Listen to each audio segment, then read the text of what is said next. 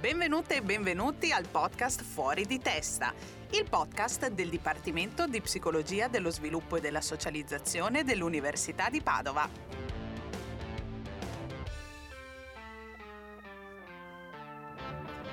Oggi siamo qui con Mattia Doro, assegnista di ricerca del Dipartimento che si occupa di neuroscienze cognitive. Benvenuto. Grazie Marta, grazie mille, ciao. Partiamo subito con le domande. Seratina, partita di calcetto o aperitivo? Aperitivo? Neanche a chiederlo, Eh, nessuno vede la faccia pensavo- però. Ah no sì, ma pensavo fosse la domanda da non fare. Lavorare nell'ordine o nel caos totale? Purtroppo nel caos totale. Te alla pesca o te al limone? Al limone? Ah, grande Ah, no, mistero ok. della Eh, vita. no, sì. Sveglia presto o lavoro fino a tardi? Purtroppo il più delle volte lavoro fino a tardi, ma invidio la sveglia presto, chi ce la fa? Eh, beati loro. Didattica o ricerca? Ricerca. Ricerca. Ma Mattia, spiegaci chi è l'assegnista di ricerca, per favore, perché abbiamo già intervistato il professorone, il ricercatore e il dottorandi, ci manca questa figura un po' del dipartimento. È la figura mancante del dipartimento. Sto In scherzando. tutti i sensi, proprio. L'assegnista di ricerca è, è una tipologia di contratto che a volte viene chiamato assegnista postdottorato e questo è più, rende più semplice la comprensione di questa posizione. Sono in pratica dei contratti sempre a tempo determinato di un anno, in alcuni casi due come nel mio caso, che appunto occupano lo spazio temporale che va dal dottorato di ricerca a poi il ruolo insomma, del docente strutturato, il ricercatore, quindi praticamente molto in breve quando si conclude il dottorato si è formalmente formati, e scusa il gioco di parole, si ha un titolo di dottore di ricerca che è quello necessario per entrare in ruolo all'università, ma non si ha chiaramente un curriculum ancora, non si è rodati a sufficienza, non si ha un curriculum che possa certificare una completa autonomia nella professione, proprio di, di ricercatore di scienziato, e quindi è, è uno di queste, beh, penso sia un po' l'emblema di quello che si sente parlare in tv a tutti i livelli, insomma, di precariato, perché appunto, ripeto, eh, sono posizioni a tempo determinato, nel bene e nel male, nel bene e nel male nel senso che non è che ti dicono fai sei anni poi diventi ricercatore, ne fai magari due alla volta, c'è chi diventa ricercatore dopo due, dopo quattro, quindi da un lato Cioè, una ha fase di senso. passaggio. È una fase diciamo, di passaggio, esatto. Di passaggio. un E tu come di ci sei arrivato qua? Hai fatto il dottorato anche tu? Ho fatto il dottorato qui anch'io, ma ho fatto prima la laurea magistrale, la laurea triennale, quindi cominciamo dalla triennale. Cominciamo che- dalla che triennale, all'inizio. dai. Allora, io ho iniziato la mia- il mio percorso triennale qui a Padova, studiando però un, un corso di laurea triennale che era orientato alla psicologia clinica. Di fatto ero convinto, quando avevo una ventina d'anni, di voler fare lo psicoterapeuta. Quello del collettino, ovviamente. Quello Quel- collettivo, quello perché collettino. devo dire che era l'unico che conoscevo. Cioè io ho detto, ho sentito parlare di questo Freud e Eh, a me va bene esatto. Freud. Poi, nonostante il fascino che la psicologia clinica eserciti anche su di me, mi sono reso conto che non era quello il mio percorso. Ho detto, vabbè, ma questa triennale la concludo perché ormai so, ero al secondo Certo. anno. Ho detto, non ha senso cambiare e quant'altro. Ma nel frattempo, magari sai i, i corsi che puoi scegliere tu quali fare, eccetera. Mi spostavo un pochino verso la psicologia sperimentale. E infatti ho anche fatto una, tesi, una piccola tesi triennale sperimentale. Iscrivendomi poi nel corso magistrale a neuroscienze, il nome completo che c'è ancora è neuroscienze e riabilitazione neuropsicologica, quindi un corso Bravo che... che... te lo sei ricordato. Sì, sì, perché non cambia, perché magari no, sono ah, quelli che ecco. poi chiudono e riaprono un altro col nome che ci assomiglia. Quindi che, che era un corso orientato sia alla ricerca, ma anche molto a... mm, Cioè, molti miei compagni di corso dell'epoca adesso sono magari neuropsicologi eh, clinici, quindi magari persone che vanno a valutare, a riabilitare la persona con il trauma cranico, il danno cerebrale di qualche genere, la demenza. Io invece avevo questo grande amore per la ricerca e tra l'altro avevo scoperto che, eh, avevo intuito che fosse per la ricerca che viene chiamata ricerca di base, ovvero quella che eh, è un po' diciamo le fondamenta di quella che è poi la ricerca applicata. Suona un po' presuntuoso detto così, ma nel senso che è il comprendere qualcosa a fondo e come funziona e magari non avere subito, subito, subito un risultato applicabile pratico, Certo. però magari poter offrire ad altri eh, evidenze che tornano utili per eh, il loro lavoro. Quindi durante il corso, il primo anno magistrale, ho- che stavo decidendo cosa fare nella mia vita, sapevo che volevo fare un dottorato, sapevo che volevo fare lo szienziato, era tutto Dovevi chiaro. ricerca, ma, Ma non volevo, volevo capire quale fosse la cosa che preferivo. Mi Ah, mettevo tante ok. cose, mi Eh, piaceva la vedi. cultura animale comparata, mi piaceva, mi piaceva la percezione.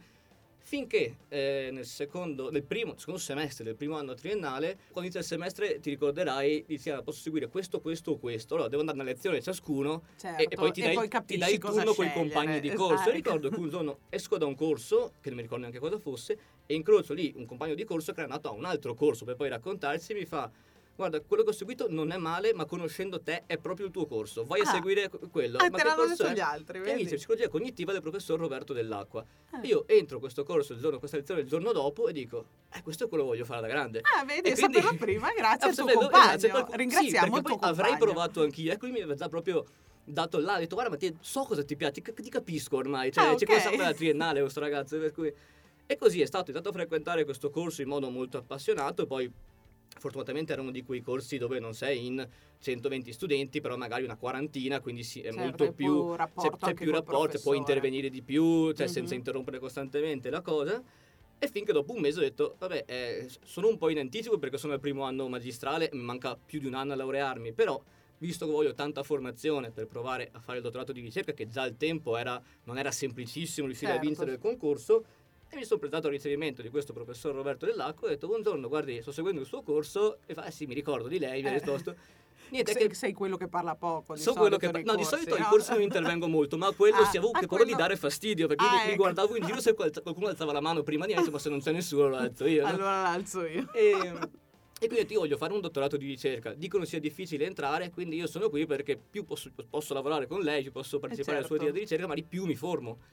E fa, beh, idea è chiara, sì. Eh, beh, e da lì è partito. e da lì poi è partito. E poi hai questo- fatto il dottorato qua a Padova. e- Esattamente, ho dottorato qui a Padova, durante il secondo anno sono stato un anno a, a Montreal, a Montreal, anzi si dice in Ecco. Quebec, in Canada, da un, da un collega, del professor Dell'Acqua, un collega di lunghissimo termine, e ho speso l'anno lì per poi tornare e dottorarmi appunto e iniziare questi assegni di ricerca. Questo E bel torna- percorso questo di bel precariato, percorso, esatto. dai. Ma poi si fa il callo, perché adesso sono un po' grandicello, nel Ah, sì, senso tu che... sei un attu- senior attu- degli esatto. assegnisti, Attualmente senior. sono al mio eh, terzo assegno di ricerca, i due precedenti sono stati sempre biennali, quindi diciamo che da pochi mesi è iniziato il mio quinto anno. Ok. Ho quindi già in passato eh, partecipato a eh, bandi di, di concorso e quindi dopo un po' diciamo, ti fai le ossa e... E diventi esperto non, di non concorsi. dico che dormi quasi. sereno quando sei sotto concorso, però almeno dormi, piuttosto Almeno che non dormi, dormire. esatto, quindi perché dopo un sai già come dopo un funziona. po' diventa più semplice, esatto. Ma quali sono le soddisfazioni di essere assegnista, però? Ma le soddisfazioni di essere assegnista... eh, O gli aspetti positivi, no, no, di là ne del sono di precariato? sicuro, nel senso che eh, in primis ti rendi conto che rispetto a quando sei dottorando eh, cioè, ne sai di più, da tutti i punti di vista, ma banalmente anche quello organizzativo, magari sei in laboratorio, hai degli studenti, tirocinanti, poi laureandi, a cui magari farai da correlatore di tesi, Sì, di eh, supporto dove il relatore è comunque. il mio diretto Mm. responsabile scientifico, il professor Dell'Acqua, e vedi che negli anni sei sempre più mm, proprio agile e a tuo agio nel- nel- nell'aiutarli, nel seguirli. Cioè, una volta è, mi servono due ore per spiegare a questo studente questa cosa. Ora, senza sforzi particolari, dico si fa così, poi devi scrivere così, fai così, e le cose magari Ti funzionano. vengono più naturali. Quindi vuol dire che qualcosa ho diciamo. imparato, no? E così come anche le mie attività del quotidiano lavorative, insomma, nel tempo, come sai anche tu, il rodaggio finisce, Certo. ci siete sempre un po' più preparati. C'è ecco. un grado più di autonomia.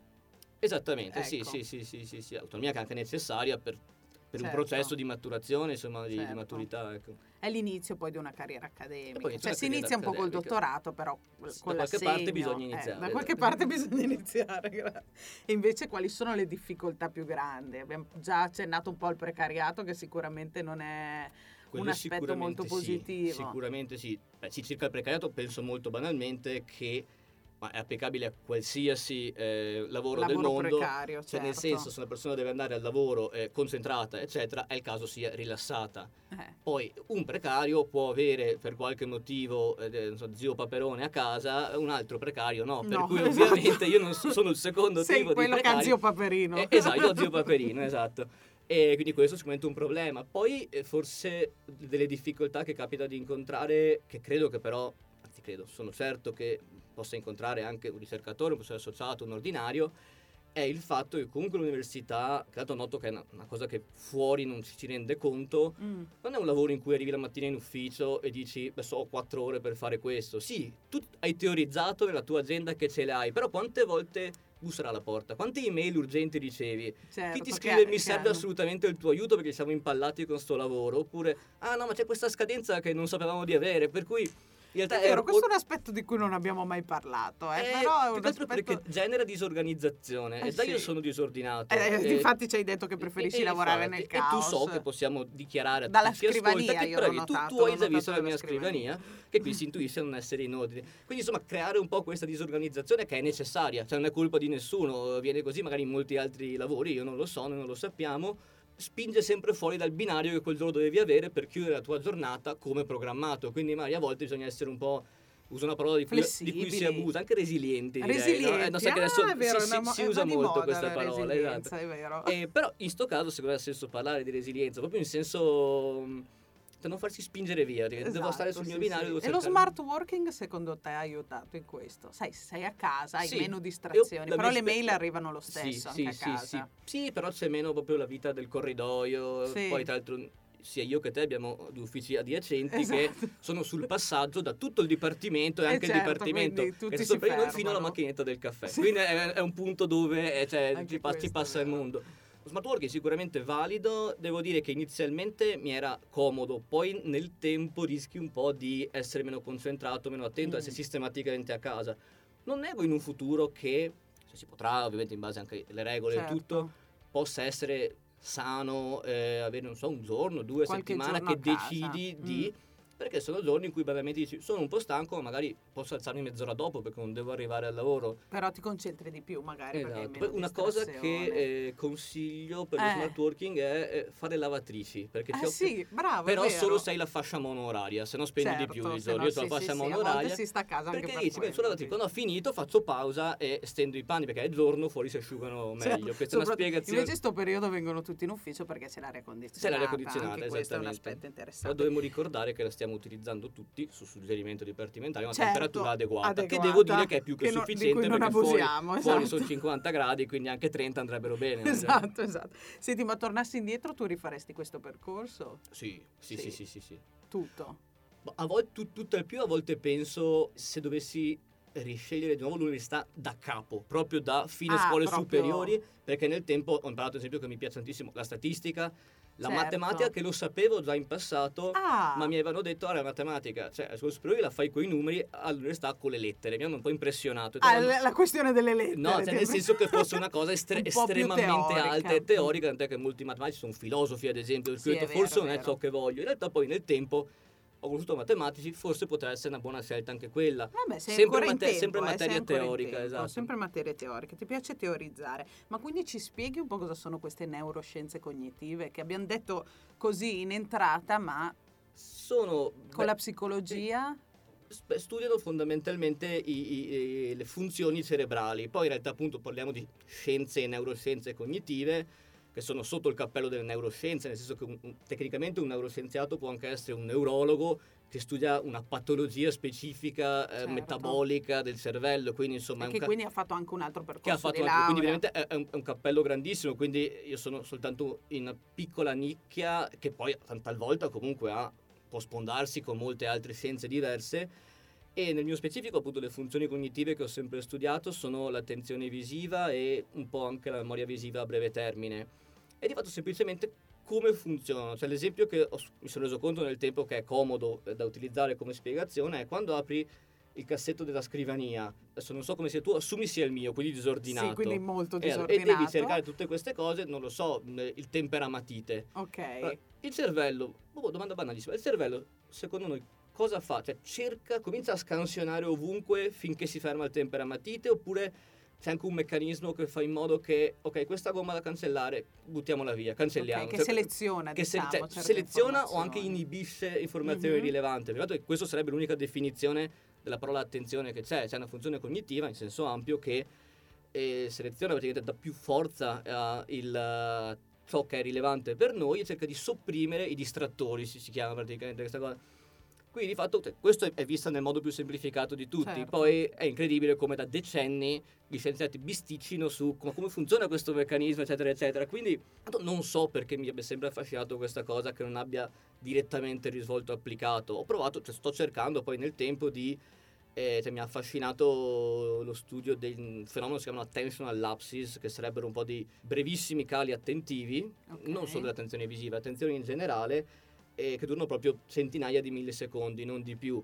che eh, possono potenzialmente essere cause, immagino, non so se siamo alla guida, se nel momento sbagliato che c'era da vedere eh. qualcosa di rilevantissimo, un cambiamento in ciò che abbiamo davanti, eccetera, o quel calo attentivo, potenzialmente rischio l'incidente in pratica. Quindi mi piacerebbe, ho già studiato un po', mi sono già un po' preparato, provare a vedere qualcosa di questo tipo, cioè lo stesso partecipante metterlo in due contesti, uno tipicamente di laboratorio dove con questi esperimenti davanti a uno schermo dove vede quadratini, cerchioni, deve premere un tasto in base a quello che ha visto, o delle misure, quelle più oggettive possibili che riusciamo ad avere, oltre che Mhm. quelle elettrocefalografiche, che è lo strumento che uso maggiormente, e magari provare ad abbinare, a correlare queste misure con un esempio quasi a caso, non so, dati che possiamo raccogliere con un simulatore di guida, per esempio, quindi Certo. vedere se la persona è più propensa a questi cali attentivi e più propensa anche a contesti. determinati errori, quindi da lì si potrebbe dare là una ricerca più applicata, solamente esistono sistemi di acquisizione di dati elettroencefalografici, quindi elettrici, insomma, che il cervello genera,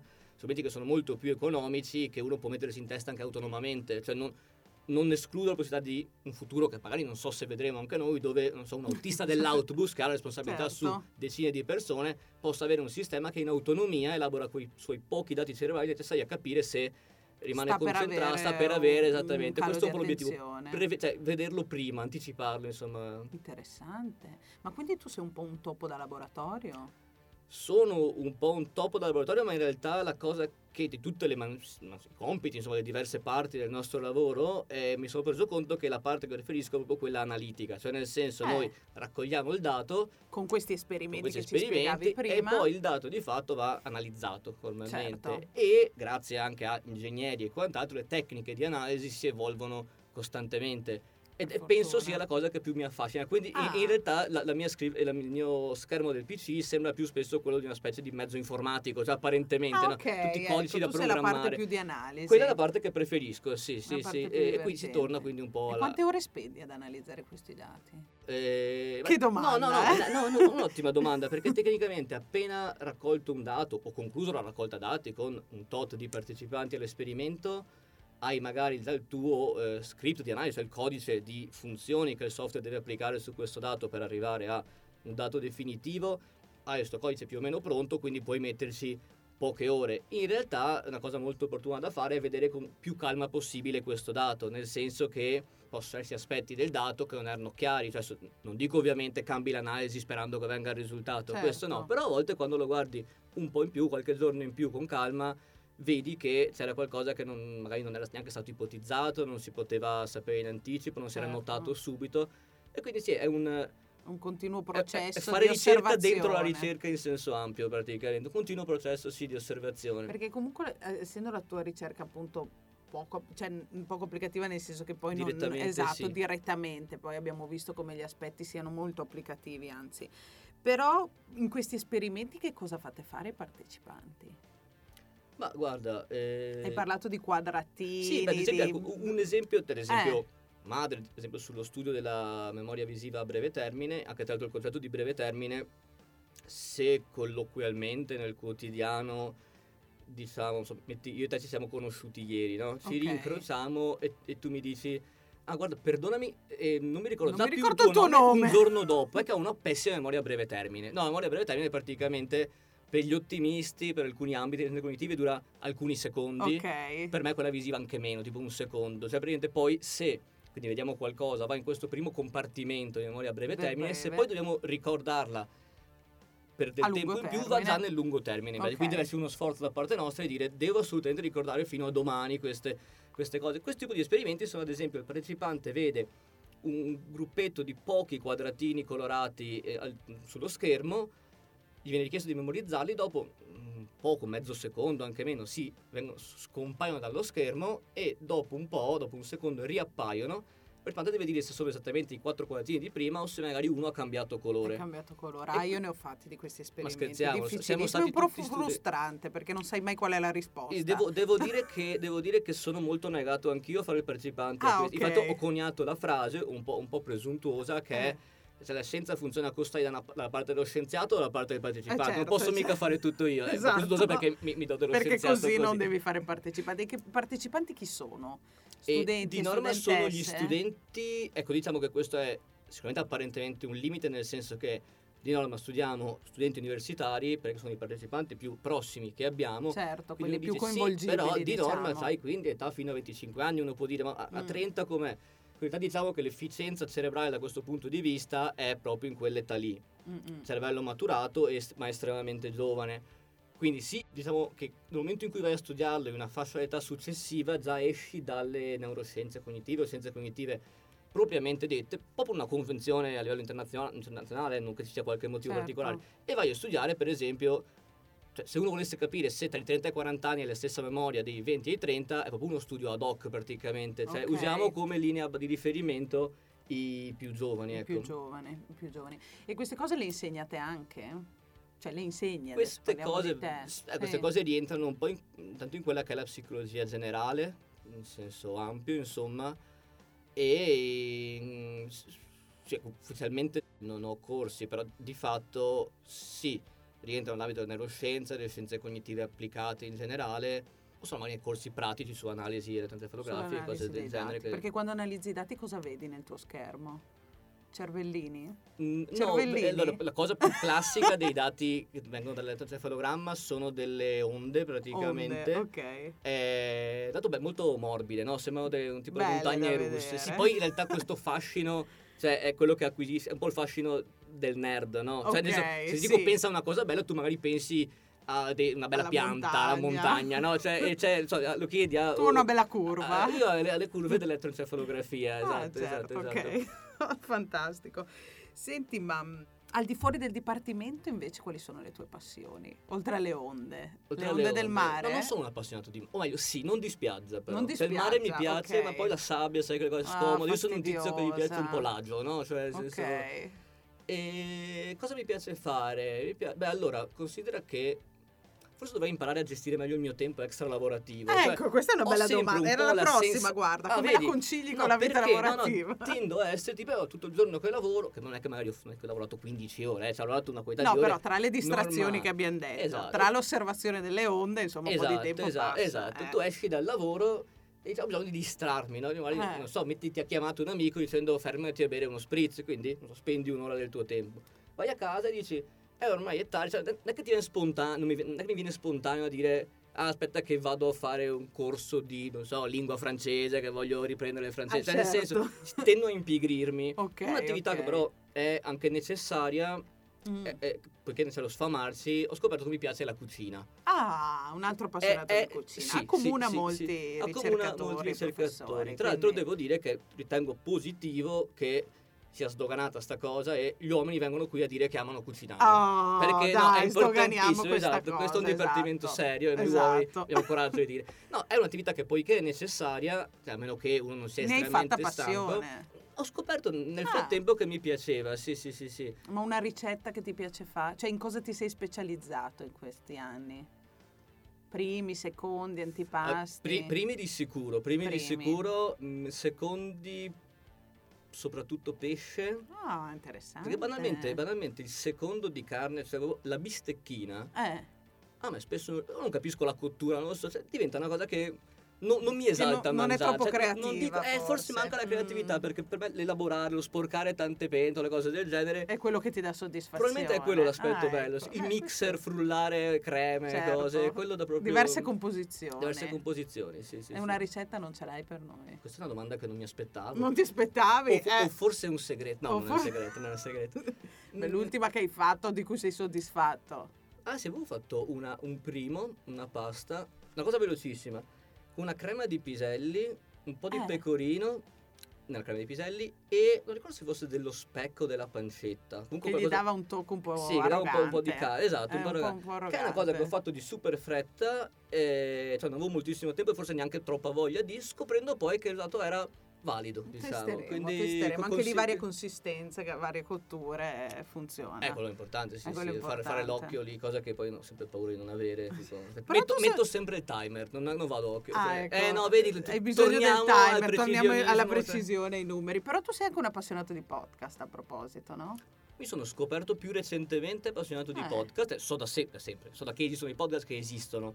Non mi era mai capitato. Devo ringraziarti, Eh, Marta, adesso- quindi aspe- aspetteremo Per- un'autointervista per tua un giorno. Va bene. Perché beh, ovviamente è un podcast che mi, che- che mi piace perché a parte che sento intervistate persone che conosco conosci, e magari persone che non conosco tantissimo, cioè Certo. alcune dei intervistati finora le conosco meglio, alcuni a parte che un ciao, buongiorno, cioè non c'è altro, Certo. cosa fanno nel loro lavoro, cioè no- non ho idea che magari gli piace fare X sport che non avevo. Quindi si conosce qualcuno a distanza, A insomma. distanza, a distanza. Senti, ma tu se non avessi fatto ricerca cosa avresti fatto? Il cuoco. Sarebbe No, bello Il cuoco, non so rispondere che quando ero cuoco. studente, qualche anno, Eh. per simulare due soldini, Eh. facevo l'aiuto pizzaiolo la sera. Ah, beh, solo, dai, nel, torna, solo nel weekend, la pizzeria da po'. sport che chiudeva Certo. anche presto, qui la serata non era compromessa anche perché a quell'età Eh, quell'età è importante. potevo uscire eh, alle 11 e mezza di importante. sera anz- anziché, anziché essere sul stesso. divano che dormo.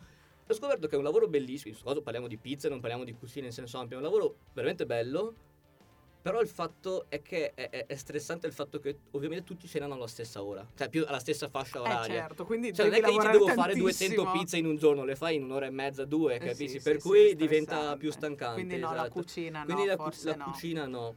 Che lavoro avrei potuto fare? Eh, ah, ho scoperto alcuni anni fa, ero, ero già gra- grande oggettivamente, Ok. un giovane adulto. Un giovane adulto. Di colpo ho scoperto che mi affascinano un sacco gli aerei, quelli di Gli linea aerei. però, cioè non non leviamo il discorso militare e quant'altro. non Ok, parliamo- ma i modellini tipo? Perché c'è No, no, è- proprio l'aviazione, Ah, cioè nel l'aviazione. senso che eh, ho andato a informarmi tantissimo su questa cosa e Avresti potuto fare il pilota?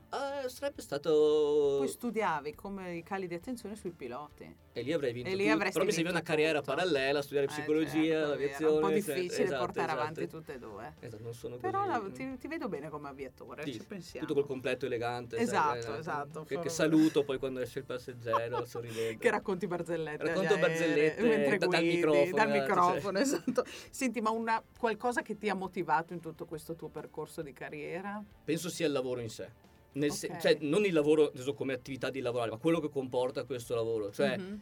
La, la scienza, credo di poter dire scienza in senso ampio. Cioè, nel senso, immagina di vedere un documentario in tv che parla di qualcosa che non conosci minimamente. Certo. ma ti affascina tantissimo. Ecco, il documentario è puramente divulgativo, devo poterlo capire io che stanno parlando di, eh, non so, delfini, che, che io non non- a parte come sono fatti, non, non so altro, no? E, e- io vedo nello, nello scienziato in generale, quindi vedo che io nel mio lavoro, che è proprio la passione stessa che ti cattura, che ti riporta lì. E credo, eh, se mi permetti una, un collegamento al discorso che abbiamo fatto prima del precariato, Certo. che io stesso ho detto che è stressante, credo che si accetti questo precariato, un sì, un plurale, eh, cioè, Mm. proprio perché è tanta la passione verso questo lavoro. È Certo. proprio un... Perché- Uso la parola amore, lasciami Sì. esagerare proprio. cioè, Wow, sì, sì, sì, ma sì, che romanticone. Molto, molto. molto, molto. Sembravo Un nerd prima, aspetto, dovevo sembra- salvarmi esatto, dovevi corner, eh. recuperare un po' l'aspetto più emotivo, diciamo. Però c'è un messaggio che vuoi lasciarci. Ah, perché chiedi a tutti i Eh motti, beh, le cose. dai, un motto ce l'avrai, una frase, Allora, qualcosa. Eh, comunque vada, finirà in tragedia. No, no, era una battuta, è fantuziana, mi sembra. Mi Beh, sembra fantuziana. No, sto scherzando. Però No, sai che motti in realtà tendo a non averne? Cioè, Motti, no. ehm, qualcosa, quegli slogan che, che dici sì, ce l'ho pronto. Ma comunque vada a finire in tragedia, è interessante, per eh, epoca per, non, per non aver paura delle cose negative, Bello, capisci? ci Se tu non hai piace, paura delle ci cose piace. negative, cioè, ne soffri meno, nel senso... No, era, era principalmente una battuta, al ci sta, 99.9%. 99,9%. Sia mai che poi... E allora comunque vada a finire in tragedia. Grazie Mattia Doro, ma ci vediamo alla prossima puntata. Assolutamente, ti seguo eh, Ci tantissimo. segui, esatto. ci segui. Grazie Ciao. Marta, ciao.